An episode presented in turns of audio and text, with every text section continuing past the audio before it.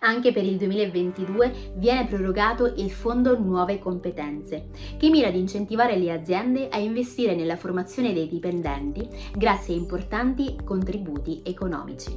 Ma prima di andare avanti, lascia che mi presenti. Sono Ilenia Calabrese di applavoro.it, un portale innovativo dedicato al mondo del lavoro che ogni giorno aiuta migliaia di persone a trovare nuove opportunità di carriera.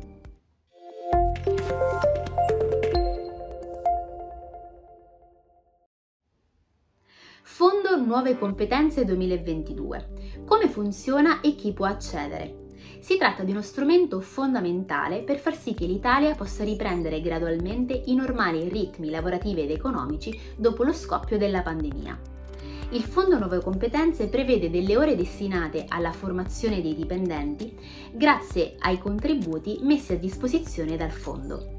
Si riapre quindi anche l'istruttoria per le domande presentate entro la scadenza del 30 giugno 2021 e rimaste in stand-by per mancanza di risorse. Il Fondo Nuove Competenze consente ai datori di lavoro di usufruire di contributi per riorganizzare l'orario di lavoro e consentire la partecipazione a percorsi di formazione dei lavoratori, fino a 250 ore, al fine di favorire percorsi di ricollocazione dei lavoratori. Pertanto vengono rimborsati i costi, compresi di contributi previdenziali e assistenziali, delle ore di lavoro in riduzione destinate alla frequenza dei percorsi formativi. Il valore del fondo Nuove Competenze ammonta complessivamente a 2,330 miliardi di euro per i progetti già presentati e che non erano stati finanziati a causa dell'esaurimento di fondi e altri 500 milioni di euro per i nuovi bandi per i prossimi due anni. Per avere maggiori informazioni e dettagli su come presentare la domanda potete consultare la sezione AMPAL dedicata.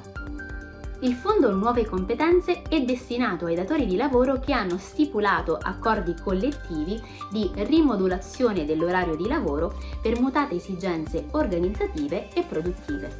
Le aziende interessate possono appartenere a qualunque settore e dimensione.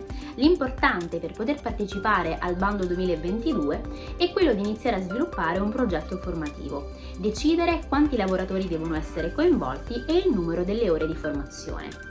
Per quanto riguarda i tempi dell'istruttoria e le tempistiche di richiesta saldo, puoi trovare ulteriori dettagli nell'articolo disponibile nella sezione blog e news di applavoro.it. Se questo video ti è stato utile, metti like e seguici sui nostri canali social. Ci vediamo nel prossimo video per altri suggerimenti e news dal mondo del lavoro. A presto!